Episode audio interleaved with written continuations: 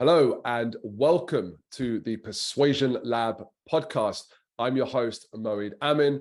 The goal of this show is to help sales professionals primarily, but you don't have to be a sales professional at all.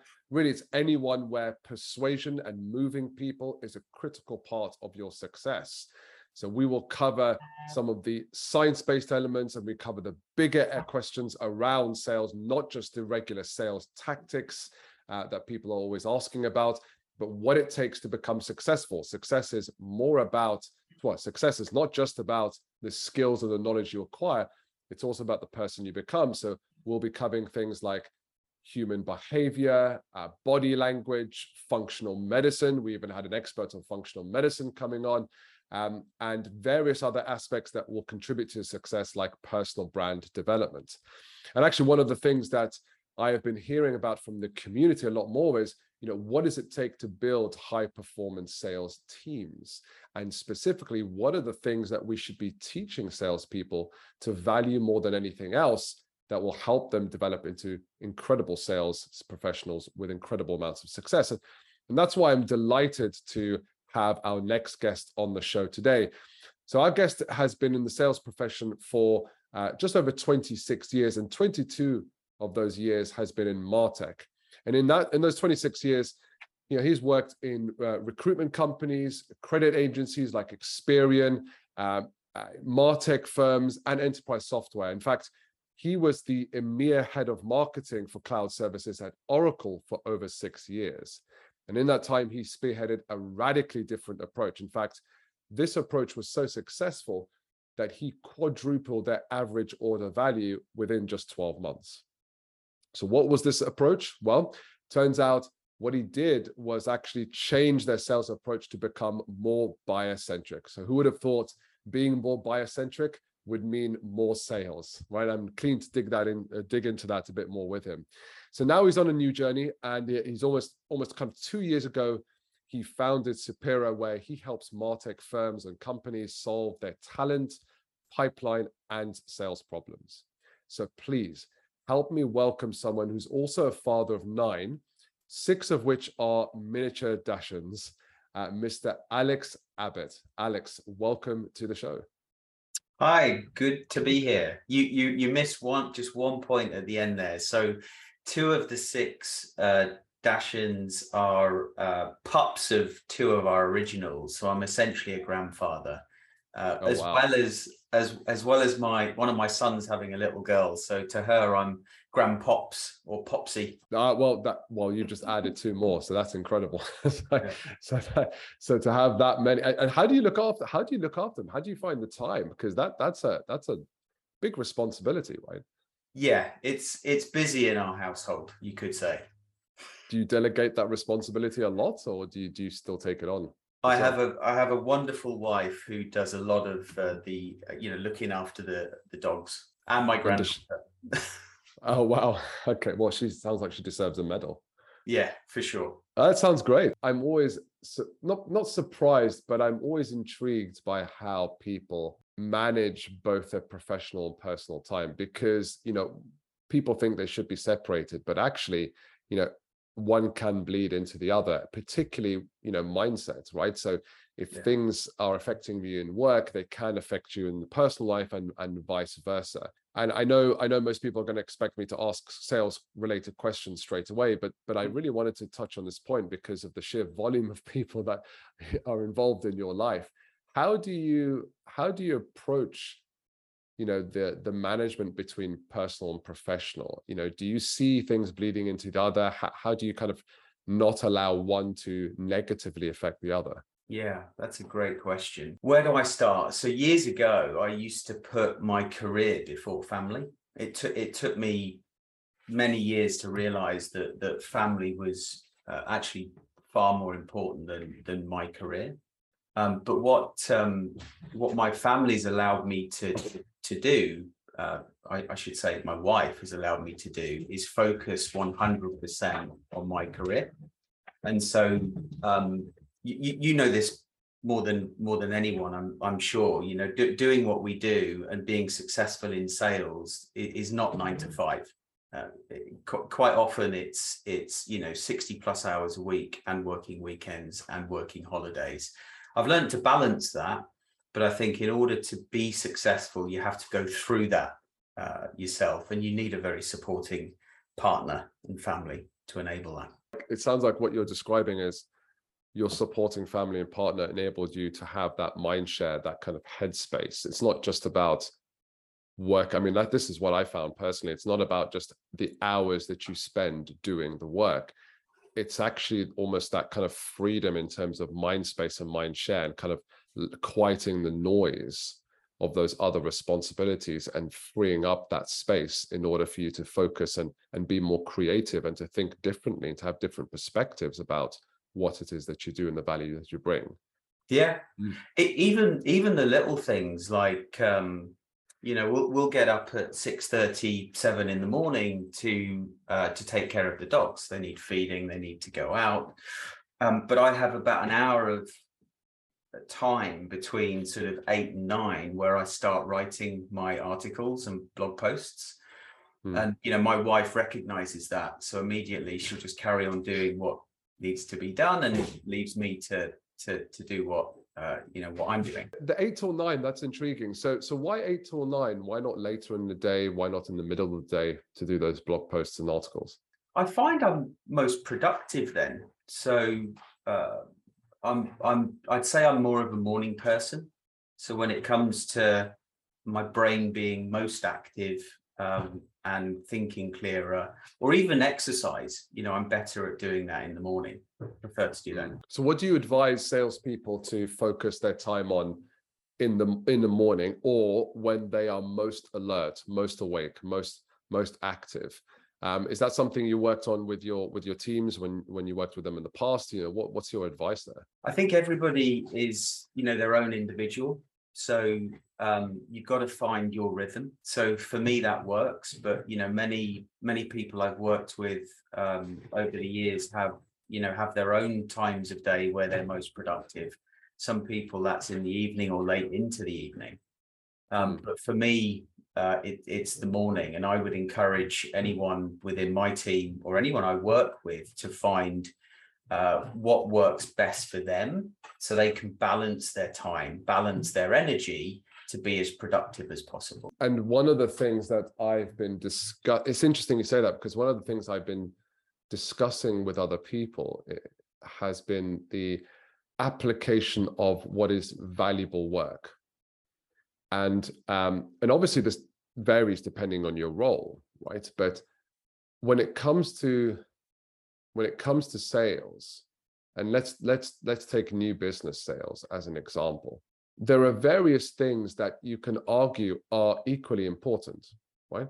Um, so you know, outbound activities or, or, or, reaching out to new people um, to generate sales and fill your pipeline is considered important, but also um, you know constantly learning and reading about the industry or especially your buyer's industry.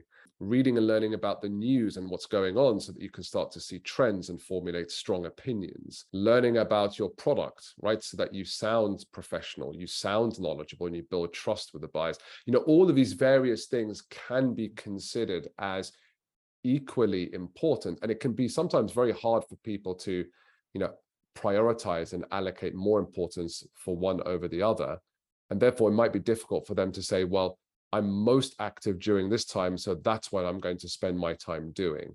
How have you addressed such, or have you addressed such considerations with yourself and your team in the past? And, and what have you found work? That's an interesting one. I can certainly speak from my own perspective. You know, that may or may not highlight any shortcomings I have as an individual, but you know, certainly for me, I've found that in order to be successful and perform at the highest standard consistently over many, many years, I have to have this sort of always on approach, this always on mindset. So, you know, I will take time to switch off, and that's important, you know, but but I'll always be thinking about how I can improve myself, my own performance. You know, that comes through reading things and learning and being curious and inquisitive um, and then testing new things and ap- applying that to, to what I do on a daily basis. Uh, but but for my for my teams, um, I would say I've always put a lot of um, focus and care into the enablement of of my teams, whether that's the first line managers or or the reps themselves. You know, I think that's important because I want them to understand how to do their job most effectively. But at the end of the day, it's up to them whether they want to have the same mindset that I do. You know, I would encourage them to to have that because I do believe that's what's required in order to be, uh, uh, you know, most successful in in sales. I don't think I've met someone that's in, you know highly successful in sales that doesn't have that always on approach. Certainly in enterprise software and services sales. How have you helped them, or have you encouraged them to apportion their time in the right way? Because obviously you you will look at their performance and naturally you want to you know if there are issues with that you want to dig into why that's happening and, and sometimes that could be because they're not placing enough time on the right things or for example you know in their conversations the quality of those conversations aren't up to standard because they probably lack knowledge or, or lack skill set or practice in a certain area. So how have you helped them decide where should they where they should spend their time and on what activities? Yeah so that that's an interesting one especially given certainly a topic i know you and i have touched on in the past around uh, buyer behaviors and how our how our world has changed. And so you know i think it's it's very easy to be busy for the sake of being busy. I've done that in the past. Um, but it's um, it's very difficult to identify uh, what those high impact behaviors are that you should spend most of your time doing. Because when you do them you increase the chances of your success or the probability of your success. So i'll give you an example. There are sort of three or four different behaviors that we or that i as a sales leader have focused on quite heavily over the years um, uh, linked directly to helping buyers uh, buy successfully, buy the products and services that we sell successfully. And it's down to defining uh, what the problem is, helping the buyer understand, you know, what that problem might be, and define uh, what that purchase criteria should be. And if we can do that successfully in sales and align that to our strengths, you know we're more likely to help that buyer successfully buy uh, the solution the service the next one and there are really three of them when i think about it the next one is is shaping an evaluation process that will help the buyer successfully tick off all the boxes they need to but also give us the opportunity to coach that buyer through any hoops that they need to to jump through as they as they kind of you know move the ball along within their peers within the organization that they need to get support from. And then that leads on to the third which is helping them build consensus uh, effectively which is really difficult to do right you know we um, we think it's difficult to sell it's even harder for our buyers to to buy what we're selling and so knowing uh, what they need to do um, and how best to convince their peers to support that purchase decision uh, is is key for us to spend time on as sellers. So I used to define those three things, plus many more. But if we keep it simple, I used to define those three things and and build enablement and coaching around helping my sales team do those three things better.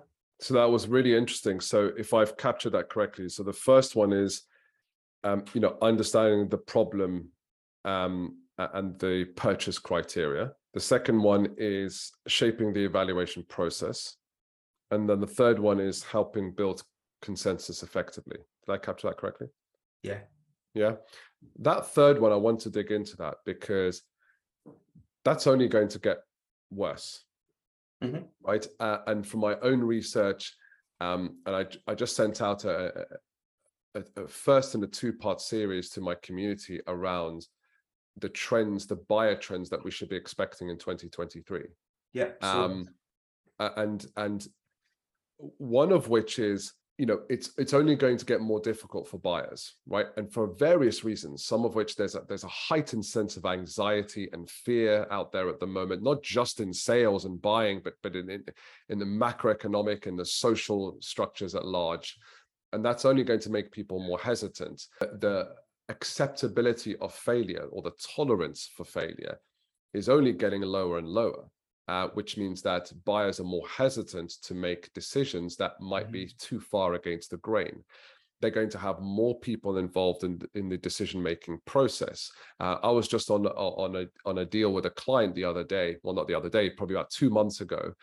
Uh, it was a six hundred thousand pound deal, but they had 37 stakeholders involved in the sale in the buying process right wow. um, and so what you just said about buyers not really knowing how to buy is absolutely true, right? They, they, some of them had training on buying, some of them haven't. Some of them have never purchased a product like this before, and therefore mm-hmm. it's new territory to them.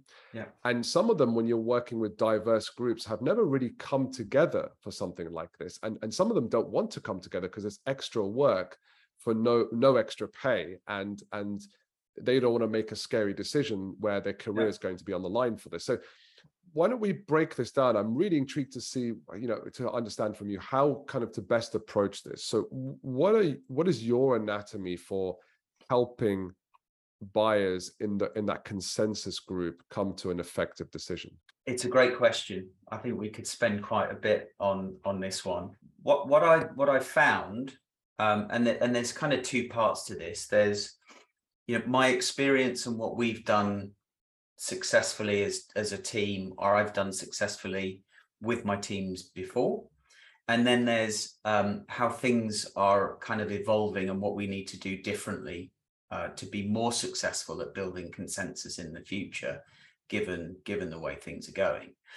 And so that first part and and around that purchase criteria that we touched on a moment ago there's there's kind of two elements within that one is is first finding and qualifying the individual that has the uh, uh, the influence within the organization, enough influence uh, within that organization to um, convince others. And you know, as you quite rightly said, we're often faced with challenges like that individual hasn't bought a six hundred thousand pound solution before you know they've only recently joined the company. So how could they have influence and trust with peers? Enough to get them to sign off a check for 600,000 pounds. And so it's critical that we qualify that individual first and uh, or individuals um, around that pain point that problem and we help define what that purchase criteria looks like you know, and, and once, you know, and, and as we're doing that, we are qualifying the uh, the cost of doing nothing. Once once they've accepted that actually this is a pain that I want to solve, you know, I, I am willing to explore this further with you. We, you know, we then uh, start to link uh, the uh, unique capabilities of the solution that we're offering to to that purchase criteria. If we haven't done that there is no foundation to build consensus with with the peers because they'll they'll all be thinking about their own agendas. And so it's it's vital that that first step is is done in in my mind. So this is you know find and qualify the individual with the influence mm-hmm. to help them convince others. And and i love that you said that because oftentimes in sales uh, we mistakenly think that we're the ones that have to do the convincing of everyone in that stakeholder group. But actually, when you think about it, that makes no sense because they're not going to trust you as much as someone in their own camp. So yeah. what you should be using is using your champion, right? To to help to and get their commitment to convince others and kind of coaching them to do so. So I thought that was really interesting. You said that define the purchase criteria, and qualify the cost of doing nothing. So, so we're kind of going into status quo territory here, and and this is something that's been talked about for years. I talked about it recently. We just we just interviewed um, I just interviewed Matt Dixon, who is an old mentor of mine, for his new book Jolt Effect, and he talks about status quo quite a bit in there. talk to me about how should a salesperson who is buyer centric address status quo and communicate the cost of doing nothing? So I've had a certain way of doing that, uh, which you know is is directly linked to the martech industry. So you know, there's, I think there are three or four um, sort of key key components. Um, and actually, before I get to those three or four key components, um, you know, you talk about Matt Matt Dixon. You know, I'm thinking Brett Brent Adamson and um, you know Challenger. You know, uh, that's you know that approach is something that I found incredibly valuable for me in my career, certainly as an individual contributor, because I found that it helped me put names on things that I was already doing, but also take me to uh, kind of take me to the next level. The cost of doing nothing you know you you can start that conversation by creating commercial insight right that's a term that's used by challenger where you're packaging up information that will help that person that individual understand um, the commercial value of solving the pain that you've identified but also the cost potential cost of doing nothing um, and the effects on them and the organization so you know, if you can build out that commercial insight and it's compelling, fantastic.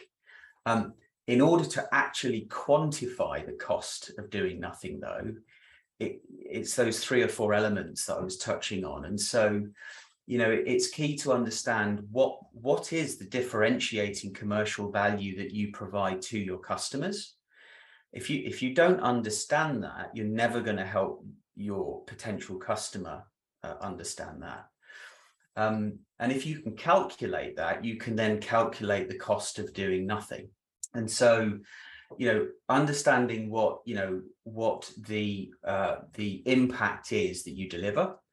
Number one, understanding what that path to value is. So, you know, what are the things that you need to do from a marketing perspective?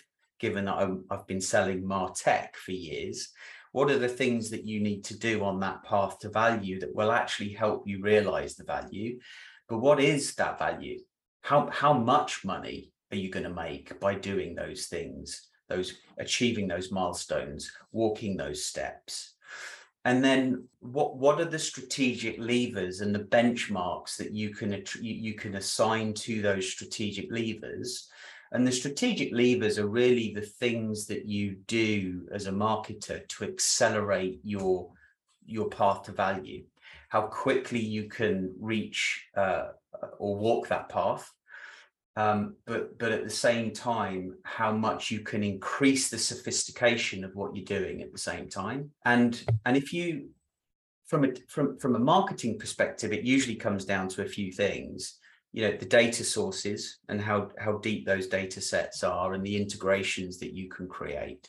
Because by doing that you can then improve the depth of personalization in those marketing communications and and that is the biggest uh, that has the biggest impact on on revenue generation so if we understand those benchmarks we can then quantify what the what the uplift is by pulling those strategic levers and then we link that to the capabilities that exist within your platform or the services that you offer to build confidence on the or within the commercial value that you will drive over time. Now, if we model that, then we understand how much money you uh, you are set to, to to make, or how much money you're you're not going to make. The cost of doing nothing in in this in this case and there's other things we can build into that in terms of the resources and the time i feel like we're, we're scratching the not scratching so but we're talking now about you know how you helped your sales teams become more buy centric and therefore quadruple the average order value? And I, i'm going to ask that question in a moment but in relation to what you said about quantifying the impact right? Um, and it's something that I think, you know, is one of the things that separates high performers from average performers or low performers is their ability to not only quantify it right? But to also do so confidently and communicate it in a way that they truly believe that that is the right number. And even if it's not the right number, you know, we're, we're going to get to that right number, right? How should all that should all that data come from you, or there other sources that can help you quantify the impact uh, and the value for a buyer? When you say come from me, what, yeah. what do you mean? So yeah, so so a lot of that may come. A good question. So a lot of that may come from you, the supplier, the vendor, right? Your own analysis of, uh, you know, the impact of of you know doing nothing, or, or even taking another solution, right? Um, and I'm just I'm just wondering where do you get the data? You talked about benchmarks. You talked about mm-hmm. specifically mm-hmm. path of value and impact to delivery is is that information mainly from you the supplier or are there other sources that you can because i'm just trying to give salespeople here some some practical uh, ideas and methods for them to be able to take this to their own business yeah. And one of the big questions I get is, um, you know, not big question, but one of the questions I get is, how can I go about starting to quantify this? Because it's quite difficult for me to do so on my own. Um, so should they get that from their from their company, from the people in their businesses that can help them do that, or their other sources of information that can help them um, understand the quantification and therefore deliver it with more confidence? Depends which bit, um, you know, which, which bit and, and where you are in the process. So the commercial insight that I spoke about earlier, anyone can create that if they know how. It's not necessarily easy to do, but in the in the simplest form, you can pull together um, two or three pieces of information that kind of build out the beginnings of commercial insight that you can use to then sort of teach your your potential buyer a new perspective but at the same time qualify whether or not they have the influence to to drive uh, drive the uh, the purchase uh, process forward. And i you know i found quite simply you know if we if we have um, an industry known problem right? So we know it's a problem for everyone. We just don't know how much yet because we haven't yet spoken to them. But a really good example, certainly for marketers, is testing and optimization. It's a problem for everyone because um, it requires effort to do it successfully.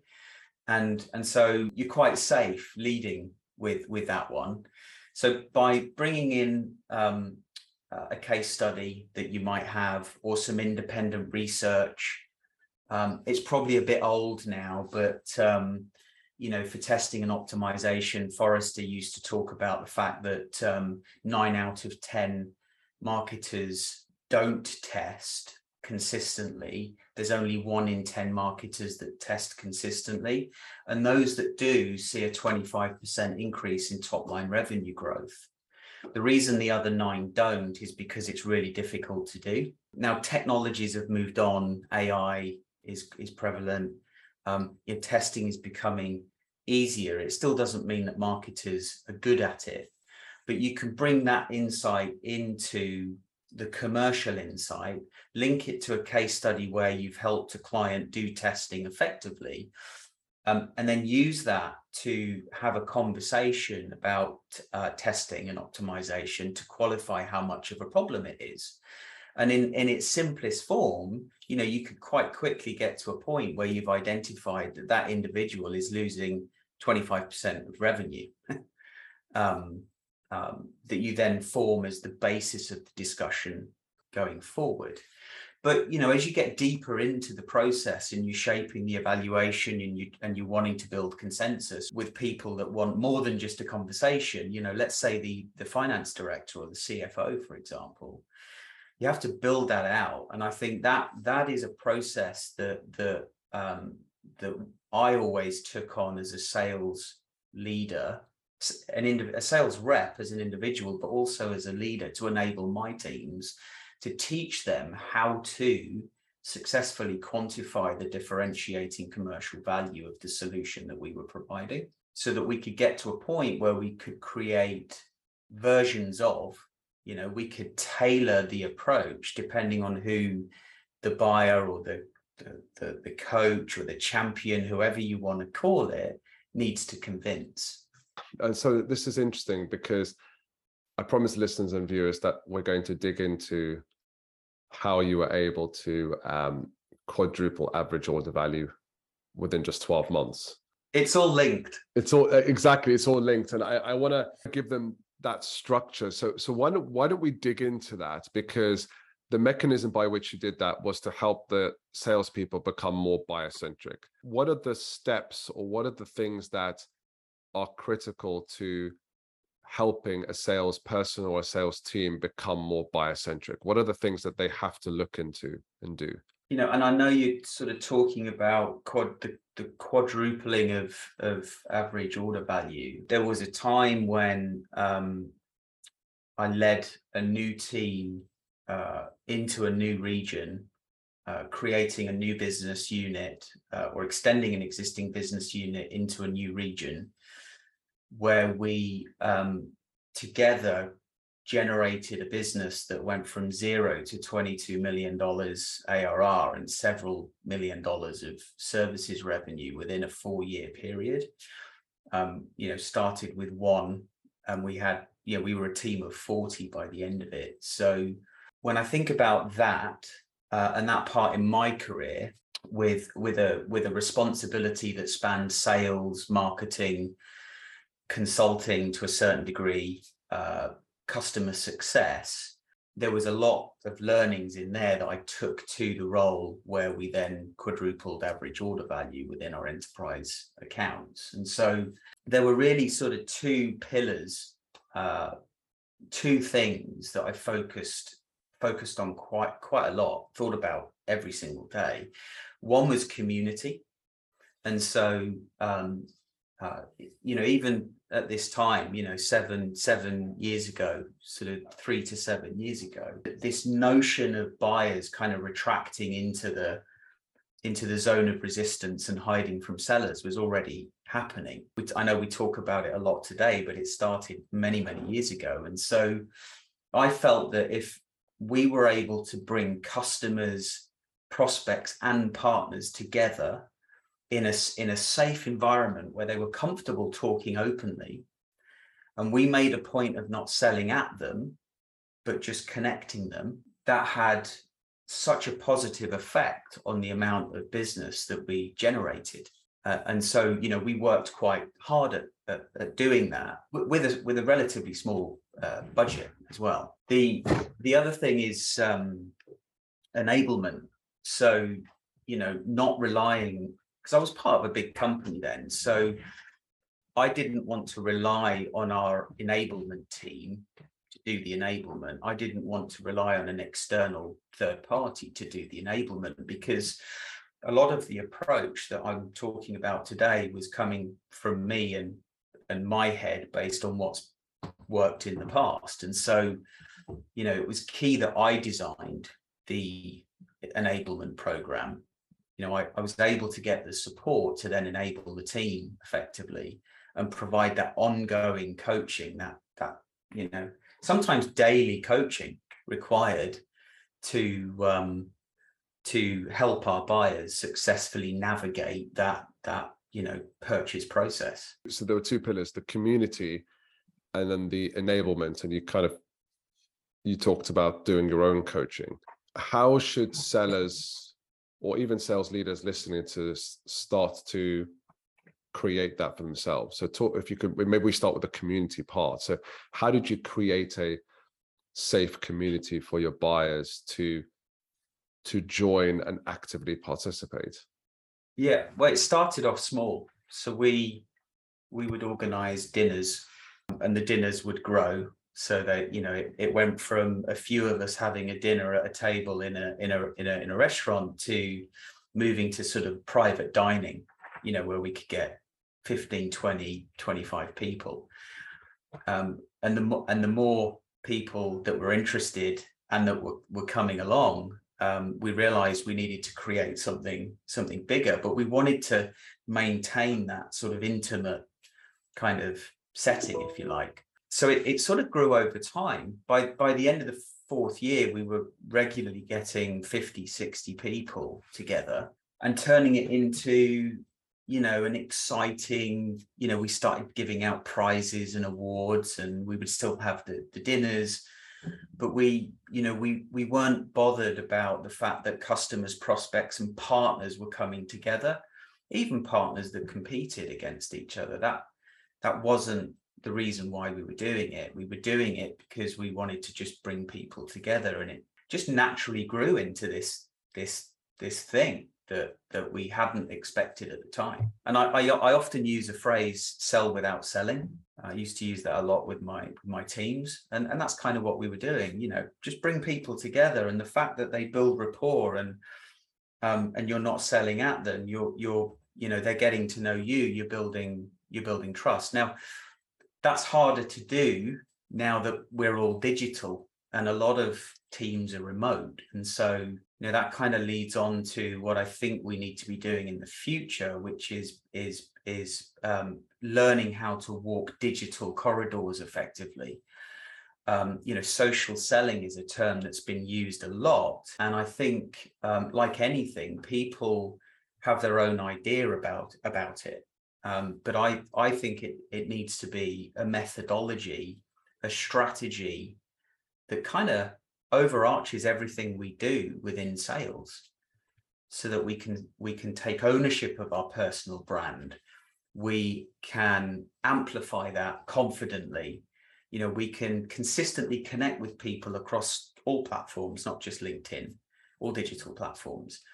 And we can learn you know we i think we need to learn how to write we know we need to learn how to create content that helps us achieve what we spend so much try, uh, time trying to achieve as salespeople, which is earn trusted advisor status. Because only then can you have a real internet intellectual connection with your buyer, and only then are, are you truly able to help coach them through that buying process. And so, how do you do that? Look like an expert on all of your digital uh, uh, uh assets LinkedIn, Twitter, Guild if you're using a networking platform or any other platform. That's interesting. And and and you talked about the the second pillar, which was the enablement, and you specifically talked about the coaching. Now, coaching is something that I think there's enough data out there to say and show why it's important. Um, unfortunately, sales uh, sales managers, particularly front sales, frontline sales managers, for various reasons, are not able to effectively coach people.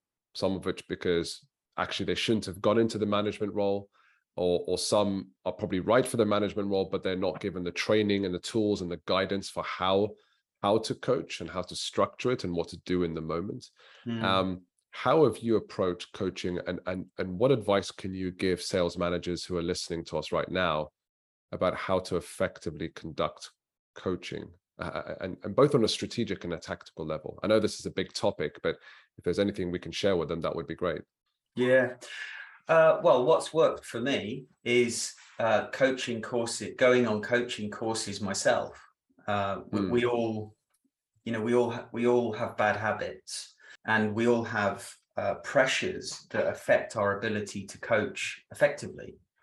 Uh, you know, one of which is the pressure of doing business and forecasting. You know that that's probably the biggest negative pressure on being able to coach uh, effectively um, and you know that that's quite hard to do because you have to disconnect yourself from the pressure of forecasting and revenue and think about the individual and you know i'm i can't say i'm i'm an expert coach but i can say that if if i had regular training around coaching and i i spent the time speaking with one of my mentors or someone about how to coach effectively, the next conversation I had with my first line manager or rep, they would feel the positive effects of that.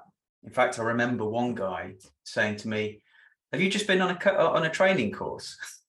Because I was asking him questions that he really enjoyed answering. He didn't care about the fact that I'd been on the well, he actually did. He he liked the fact I'd been on the on the training course. So there's that.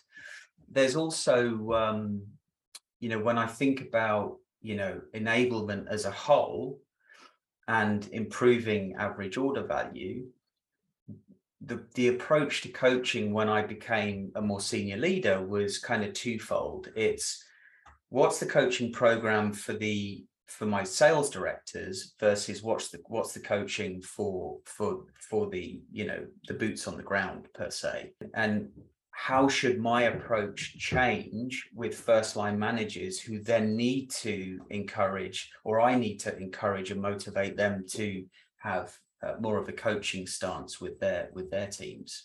You obviously went on your own coaching coaching course so that you can become a better coach which is great and you obviously made the distinction between you know you're obviously going to be a different coaching program for your for your frontline managers versus your managers of managers. Let's say if you're a frontline manager because you did you did say before that sometimes you would have to coach every day. Now now that doesn't sound very sustainable for the long term. So is there a particular structure for a coaching system that that you found work very effectively? You know is it once a month? Is it once a week? Is it triggered by certain events. Uh, what have you found work? Yeah so what what worked most effectively is is when we designed the sales process to be more buyer centric so you know those three uh, milestones that I was talking about before, we we mapped out what they were. I think we had five, and within each milestone, we identified and understood uh, two types of behaviors. There was the customer behaviors and the sales rep behaviors. And this process, whilst was geared towards um, uh, winning new business, it was set up in such a way that it it it took into account the path to value. So beyond contract signature, uh, it took into account the path to value uh, for cu- a customer being successful once they'd signed up as a customer.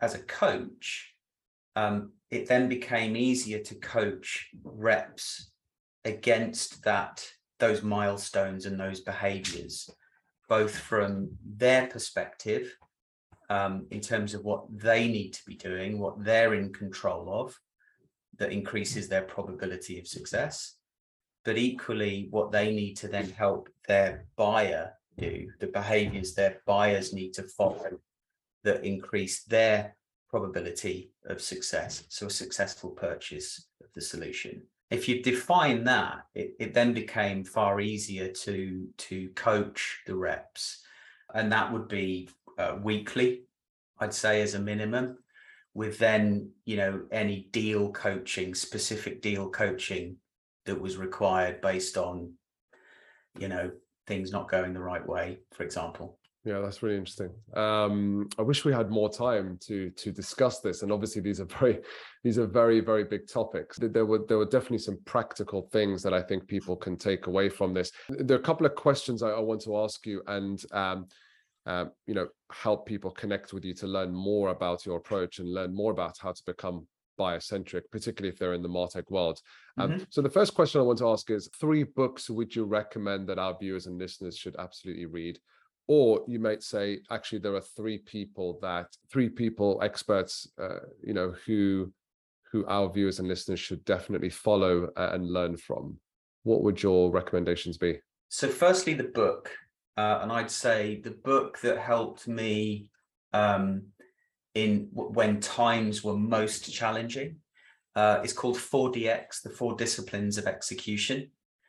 It it looks at how you define your high impact activities.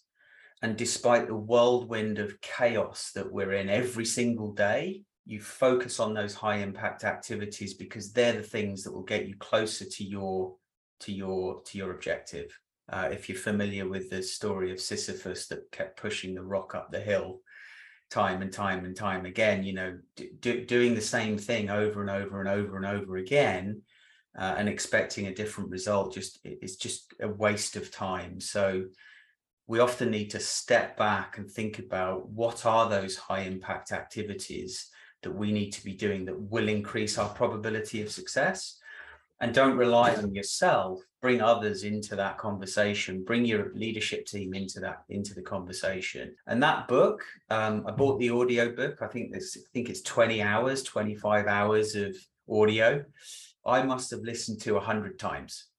and I taught myself how to do that. And uh, I'd I'd recommend that as one of the top books uh, on my list. Challenger, but the Challenger customer. So you touched on earlier about um, building consensus individually. I was a very successful solution seller years ago doing that. But but when the magic kind of starts to happen, when you when you're in more control of your success, it's when you're either in the room building consensus with the decision making unit or you've successfully coached your you know the buyer to do that job in the room with that decision making unit so i i recommend uh, the challenger customer brent adamson um, and then finally uh, social selling so you know i've now become a social selling uh, an influence coach an expert successfully doing that myself. I've grown my own business 122% in the last 12 months as a result of it. And so Tim Hughes, and he's he's just written a new book actually that's available for pre-order on Amazon called Social Selling Techniques to Influence Buyers and Change Makers. So I recommend people go out and and and grab that book. Yeah, those are some good recommendations. I hadn't read the 4DX or social selling actually i think it's on my bookshelf but i haven't gotten around to it so thank you for sharing those how can our viewers and listeners connect with you learn more about you and get in touch? The socials? So linkedin twitter uh, whatsapp me call me uh, all of my contact details are on linkedin in my contact section. So I'd, I'd love to chat to to anyone interested in in these topics. Alex, it's been a pleasure having you on uh, on the show, uh, and great to talk to you about you know what made made you and your team successful when it came to becoming buyer-centric and and how you use that to actually increase average order value and increase success of your sales team. So it's it's been a pleasure having you on the show. Thank you for joining us. Thank you for having me. Enjoy the rest of your week. Great, thank you. And this is Moeed signing out. Uh, if any of uh, viewers and listeners uh, on the show uh, are interested in the uh, the neuroscience and the psychology behind sales and especially behind uh, buying behaviors and the what and, and how and why people make decisions so that they can inform their sales process. And basically lift the bar on every metric related to sales then please get in touch with me. Happy to discuss more about that. Links uh, links in the show notes below. But until the next episode thank you very much